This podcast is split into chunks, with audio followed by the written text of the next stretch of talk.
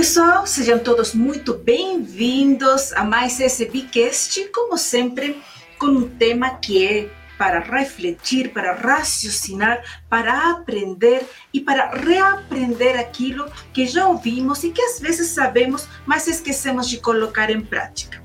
Eu sou Elizabeth Níquel, faço parte aqui do departamento de produto da BIAP, conhecida como Elida BIAP.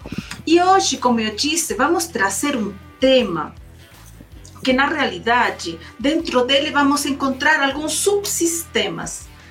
E nós vamos entender como eles podem nos prejudicar em questões de alcançar aquilo que precisamos alcançar. Não é apenas aquilo que desejamos, aquilo que precisamos. E para isso, eu trago aqui comigo né, o nosso querido Renato Miranda, né? Ele tem os feedbacks excelentes nas aulas, vocês gostam muito, né? Então, assim, hoje, com muito carinho, é ele que vai estar conosco. Seja muito bem-vindo, Rê. Oi, Eli, tudo bem? Oi, pessoal, sejam Sim. muito bem-vindos a mais um Bicast aqui. Como eu digo sempre, é um prazerzaço estar aqui contigo batendo mais um papo, contribuindo Sim. com todos que nos acompanham aí nas redes sociais.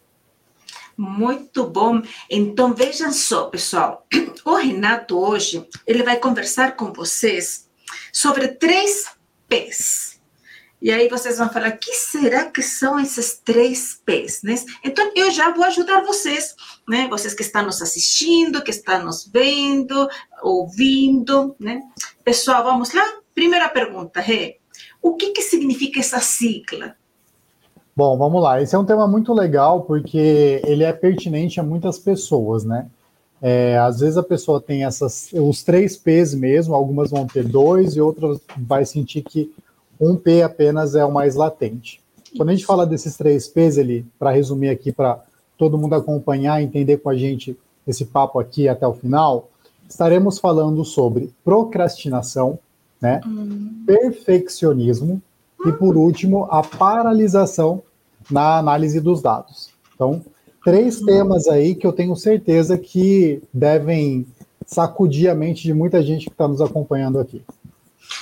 Você falou uma coisa que é muito bacana. Às vezes, eh, nossos alunos, né, e quem estiver nos assistindo, vai sentir que tem uma porcentagem a mais num em outro, vai se identificar mais com um que é o mais gritante, né?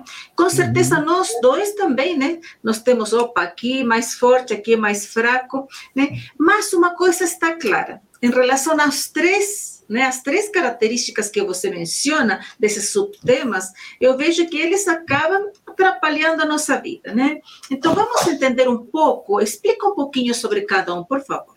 Bom, vamos começar pela procrastinação, né? Que é justamente você atrasar, né? Não executar algo que você deveria executar naquele exato momento e você acabar jogando para depois e depois e depois. Então, uma sucessão de postergações, eu diria aí, é o que representa né, a procrastinação. É, eu fico pensando assim, nenhum de nós né, abre a janela de manhã e diz, como vou prejudicar meu dia? Vamos pensar.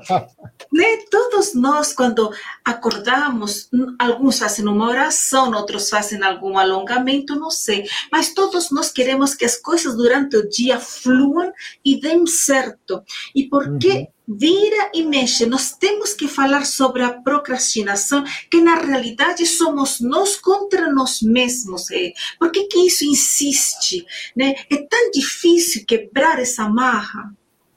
É, eu, eu costumo dizer que grande parte das nossas batalhas verdadeiras e reais elas são contra nós mesmos, né? Então, quando você traz esse ponto, que eu acho que é uma reflexão extremamente válida, né? Quando a gente fala de procrastinar, é, de ser, é, ter essa sensação de ser perfeito sempre, né, que entra no perfeccionismo, e até mesmo na, na, paralisação ali da análise de dados, tem muito a ver com você é, lutando contra si mesmo, no sentido de que você tem que sair daquela zona que às vezes é confortável, né? Ah, não vou fazer agora, vou deixar para fazer depois, no caso uhum. da procrastinação, né? Ou ah, eu, eu preciso entregar sempre o meu melhor, né? Essa sensação de perfeito que todos têm uhum. também. É, isso é, é um é, é, é, desgasta, né? é, é, é, um, é o maior desafio, de fato, assim, você conseguir lutar contra você mesmo, você conseguir estabelecer para si mesmo é, uma condição em que você vá, de fato, superar todos esses obstáculos, né, relacionados ao perfeccionismo, a análise de dados, né, só que fica travada, e também aí a procrastinação. E aí, ele, trazendo um pouco da pergunta que você fez anteriormente, né, uhum. algumas das características da pessoa que procrastina, uma delas é aquela pessoa que não consegue fazer as tarefas que precisam ser feitas, né? Uhum. Aquela pessoa que sempre joga para depois. Outra coisa que essa pessoa tem também, aquela sensação de que ela tem muitas coisas para fazer e por ter muitas coisas para fazer, ela fica indo de um lado para o outro e acaba que não conclui nada. E aí entra um segundo ponto, né? Que é a sensação de culpa por não conseguir executar. Ela se sente mal por não conseguir fazer. E aí ela acaba tendo um outro sentimento também que está intrínseco aí, que é aquele alívio, né? Da, quando você deixa de fazer aquilo naquele momento e joga para depois, aquilo gera um alívio momentâneo, que uhum. vai se tornar uma frustração, porque você está jogando para frente, né? Então, a chance daquilo ali se tornar algo que vai te deixar tenso mais para frente é gigantesca, uma vez que você deve ter outras tarefas que vão ser ou devem ser realizadas no futuro e você está acumulando mais uma. Então acaba entrando numa fase aí meio tensa. Então, eu estou pensando aqui o quanto cada um de nós, quem está nos assistindo, quem está nos ouvindo, você e eu, o quanto, de, por mais que sejamos vigiantes, né, vigilantes né, do, do que nós temos que fazer, né?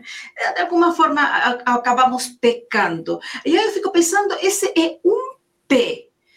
Fala agora do segundo, né? Que tem a ver com o perfeccionismo. É, o perfeccionismo, como né, o próprio nome já diz aí, é, ele está atrelado àquela pessoa que quer fazer tudo perfeitamente, né? Que quer garantir 100% de execução em tudo que ela se propõe a fazer. E aqui vale já um ponto, né? Até é uma, é uma, uma, uma resposta comum em perguntas de processo seletivo, né? Ah, qual que é o seu maior defeito? E aí a pessoa coloca o perfeccionismo como um item que é um defeito, mas para parecer que é muito boa, porque Isso. eu sou tão bom que o meu defeito parece uma ótima qualidade. né? Isso. Perfeito. E aí, e aí aqui a gente quer trazer justamente a ideia de que é, é, não, a gente não vai separar, né, ali, ó. Ah, não. Uma pessoa que é perfeccionista naturalmente possui um defeito. O que a gente quer trazer é que dependendo do nível, né, que essa pessoa tem ali de perfeccionismo, ela vai sim ter isso como um defeito. Mas não necessariamente é assim, tá, Eli? Ah, hum. O perfeccionismo ele parte da premissa de uma pessoa que quer acertar né? De fato é uhum. é isso. Só que ele pode ser uma qualidade ou um defeito dependendo da situação, né? A situação que o, que o, o que, que o profissional vai fazer, o que, que você que está nos ouvindo aqui vai fazer diante de uma situação, né? Você vai querer entregar mil por cento perfeitinho? Ah, beleza, você pode conseguir, mas será que você vai fazer isso no prazo? Será que do jeito que já está não é o suficiente para o seu cliente e aí numa segunda possibilidade você melhora o que já está pronto? Será que se você tentar melhorar esse produto, esse serviço agora, você não vai atrasar essa entrega e vai frustrar o seu cliente pelo seu senso de perfeccionismo? Será que dentro de um mercado, né, dentro de um, do, do mercado de trabalho hoje, né, enfim, dentro das empresas e tal, é, será que a sua exigência em relação ao que você considera perfeito é o que o mercado considera perfeito? Porque se tiver uma discrepância, vamos supor que você considera aqui perfeito e o mercado exige isso daqui para ser perfeito, você pode diminuir um pouquinho o seu crivo aqui e atingir mais pessoas com a excelência que eles estão esperando de você pelo valor que eles estão esperando de você. Uhum. Talvez criar uma linha nova para essa perfeição toda que vai ter menos pessoas que vão exigir e aí de repente você consegue comunicar para elas também. Então, uma das características né, que a pessoa perfeccionista ela tende a, a demonstrar é que ela tem aquele perfil todo metódico e minucioso, né? Então, dependendo uhum. da realizada, tem que ser assim, aí depois aqui vem para cá, e depois aqui vem para cá. tudo conforme os detalhes ali que vão agradar essa pessoa mais minuciosa, né? Ela tem costuma ter uma certa dificuldade em admitir erros e aceitar erros. Ela é uma pessoa que naturalmente quando ela erra, ela vai ter um pouco de resistência para assumir aquele erro, vai uhum. meio que uhum. parecer que não era com ela, mas de fato ela ela sabe que errou e isso incomoda ela no nível a mais de cobrança porque ela não pode errar quem é ela para errar, né? Tipo, eu sou perfeito, eu não posso errar. Como eu errei isso? E isso é, é, é catastrófico, né? Destruidor. Por quê? Porque todo mundo, todo mundo é, entra em uma curva, né? E essa curva ela permite alguns erros sim ao longo do processo. E isso não quer dizer, pessoal, que você vai se conformar com a mediocridade, né? Você vai se conformar com ser uma pessoa que não entrega os resultados. Não é isso que eu estou falando. O que eu estou falando é que você precisa cobrar de si aquilo que você pode entregar para si mesmo naquele momento, dentro de uma curva de aprendizagem. E se em algum momento, né, é, fatalmente você vier a falhar, tá tudo bem, né? É olhar para aquilo, entender que você é, não está, de certa forma, invalidado ou invalidada por ter cometido aquele erro e dar, eu estou dando até as dicas aqui já, né? E dar sequência a partir disso, porque isso aqui, eu, eu tenho um pezinho no perfeccionismo aqui. E uhum. é uma coisa que eu estou tentando. Aqui, sabe aquele do feito é melhor que perfeito? Sim. Coisa sim. que eu estou tentando é, administrar melhor, porque justamente as entregas elas têm muito a ver com feito, né? Às vezes você vai querer ser perfeito e não vai conseguir entregar é, naquele momento, naquele prazo, do jeito que deveria ser para a pessoa que está esperando. E é uma pessoa também, ele, que ela examina cada detalhe, ela examina cada possibilidade de erro. Então, assim, é, é, como se fosse um mapeamento de luz uhum. de todos os pontos de risco existentes dentro de um processo, um projeto ou qualquer que seja coisa. E essa pessoa também, ela tem um certo nível de dificuldade em relação a trabalhos com equipe. Por quê? Porque trabalhar com equipe é entender que cada um tem uma contribuição dentro daquele todo, né? Que cada um executa uma parte. E o perfeccionista, ele quer garantir a parte dele e ele não consegue lidar muito bem com a sensação de ter o resultado dele distribuído com outras pessoas. Então, é uma outra, é uma outra vertente aí que ele tem, que é a dificuldade de, de lidar com times, né? Equipes e times. É, em cima do que você diz, eu creio que é interessante entender né, na, na, na mensagem subliminar né, o quanto de dor né, e o quanto de autocobrança há nisso, porque é claro que todos né, vamos fazer o melhor que sabemos, né, mas creio que o perfeccionista ao extremo nunca vai entregar algo acreditando que ele entregou o melhor ele sempre vai entregar uma coisa muito boa, mas sempre com a crença e com a sensação de que poderia ter feito muito mais. E com isso ele se priva do prazer né, de poder usufruir da situação da entrega dentro dos conformes e dentro dos parâmetros do que foi solicitado. Né? Então, Exato. estávamos falando, veja só, eu estou entendendo contigo da procrastinação, ok? Dor, né? E perfeccionismo, que também nós não vamos avacalhar, mas tudo ao extremo não é tão bom. Também identifico claramente uma dor. Me uhum. fala agora um pouquinho da, da outra, do outro pé, do terceiro. O terceiro pé ele se refere àquela pessoa que diante de dados, ela, uhum. ela analisa ali um mapeamento de dados específico e ela trava ela não ela quer ver os porquês dos porquês dos porquês e tá tudo certo. A análise de dados, ela é, inclusive hoje, né, quem trabalha com análise de dados aí tem uma remuneração, remuneração altíssima. Sim, sim, sim. Mas é, o, o, qual que é o grande ponto aqui? A gente está falando do P, lembra? Uhum, a paralisação através dessa análise de dados. Ou seja, uma pessoa que ela não consegue tomar nenhuma ação a partir daqueles dados ela fica uhum. travada em cima daqueles dados. E aí, o que, que acontece? Nada acontece. Esse é o problema, né? Porque ela fica ali travada em um ambiente em que ela está analisando, analisando, analisando, analisando. Só que entra muito, vem um, um, exemplo aqui na minha cabeça referente à obesidade mental, né? Uhum. Aquela pessoa que está estudando, lendo livro, vendo vídeo, vendo aula e assistindo, e vendo, e vendo, e vendo, e vendo. Passou o ano inteiro ali, consumiu horas, toneladas de conteúdo, e aí não conseguiu colocar nada em prática, não conseguiu uhum. executar nada. Ou seja, de que, que adiantou tudo aquilo? De que, que adiantou analisar todos esses dados se você uhum. não consegue tomar nenhuma ação para modificá-los né, a partir disso? Esse é o ponto. E aí tem algumas características né, dessa pessoa. Uhum. Elas são aquele tipo de pessoa ele, que elas atentam para um fato que são é, coisas específicas e estratégicas do negócio. E elas travam. Elas olham para aquilo que são os pontos estratégicos específicos e não conseguem tomar nenhuma ação a partir daquilo, né? Elas geralmente têm um processo sistemático para extrair as informações, que tem que acontecer exatamente do jeito que elas se propõem a fazer, exatamente naquele mesmo formato.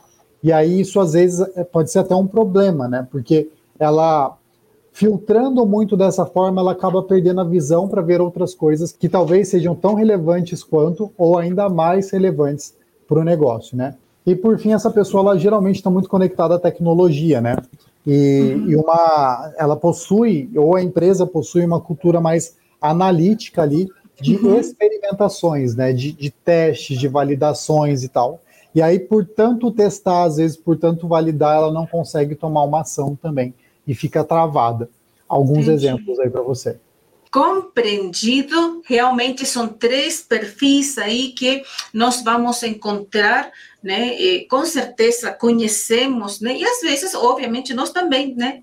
E aí eu vou te perguntar, então, como, né? Como podemos melhorar, né? Já que estamos, às vezes, com um desses pés, dois ou três pés, né? Como vamos melhorar isso aí?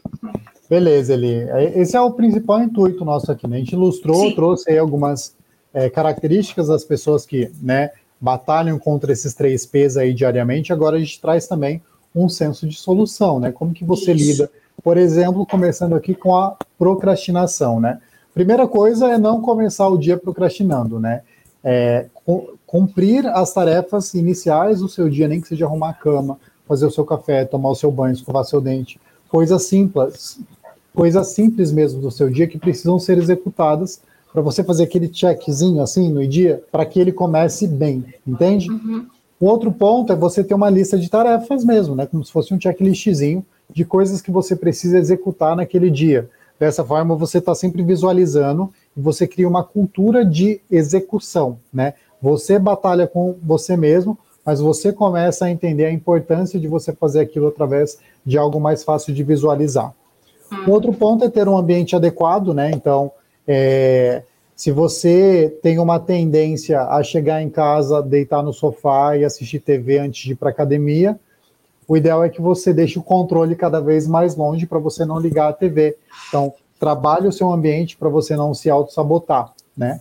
Importante demais colocar prazos, né, para as coisas serem executadas. Então, se você for ir para a academia de repente, você tem que ir até às 19, então até aquele período, põe na sua cabeça, mentaliza ali o horário e uhum. não deixe passar, né? Você tem que cumprir aquilo até aquele prazo. É importante começar, ele é uhum. assim, ó, é uma das coisas mais importantes, né, quando a gente fala de procrastinar, é você fazer o primeiro ato. Por uhum. quê? Porque senão volta no terceiro P ali que você está analisando, eu vou, eu acho que eu vou, eu vou para academia, eu vou pegar roupa tal, a garrafa d'água, vou tomar um banho, passar um perfume, nanana, eu vou, eu vou, eu vou, e você não executou nada. Você nem saiu de casa, é. entende? É. Então, ir para ação é muito importante. E entender que você precisa resolver uma tarefa por vez, né? Então, se você está com foco naquela ação para agora, e essa ação é, de repente, sei lá, ligar para os seus clientes do mês passado, ligue para todos os clientes do mês passado, antes de você é, talvez querer prospectar os novos, entende? Uhum. Respeitar o período de execução de cada tarefa é fundamental para você conseguir entregar a sua energia necessária para executar aquela ação naquele momento.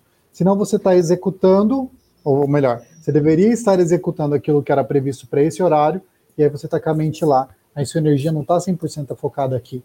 Então isso pode ser um problema. Evitar fazer isso ajuda muito, tá? E um outro ponto que eu gosto bastante. Tem gente que fala para resolver as tarefas mais difíceis no início, porém uhum. as mais difíceis, dependendo da tarefa, elas podem te dar um problema e perder o gás ali para o resto do dia. Então, isso varia de pessoa para pessoa, tá?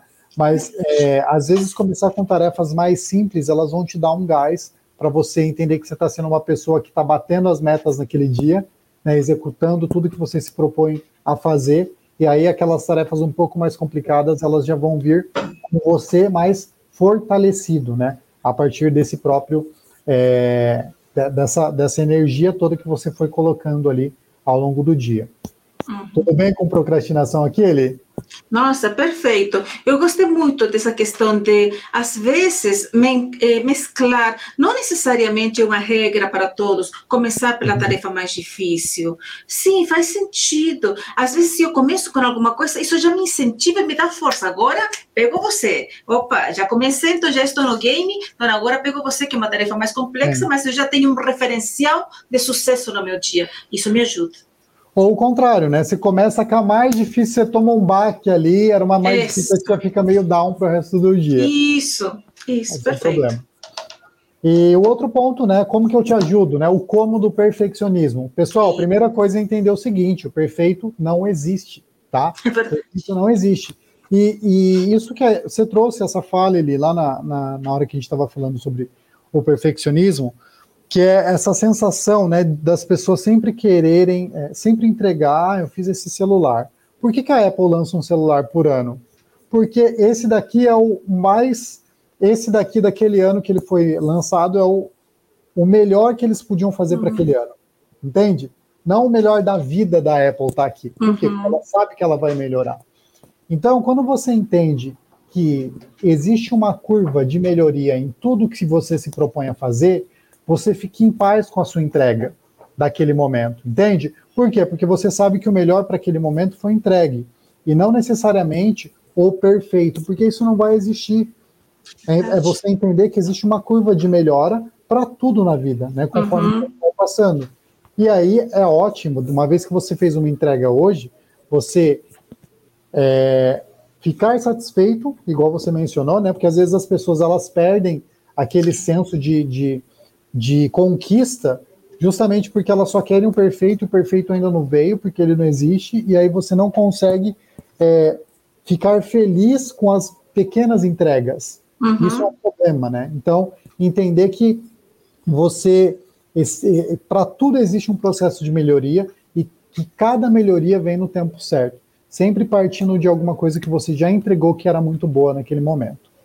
É importante a pessoa perfeccionista não ter medo de críticas, porque uhum. isso pode, de certa forma, é, fazer ela mapear todas as críticas que às vezes não são verdades, né, que não vão se tornar verdades, e ela é, fica ali minuciosamente vendo cada ponto de crítica, pensando numa crítica que não veio, e aí, será que vale a pena, ah, será que de fato vale a pena gastar toda essa energia com base em críticas que ainda não vieram, né?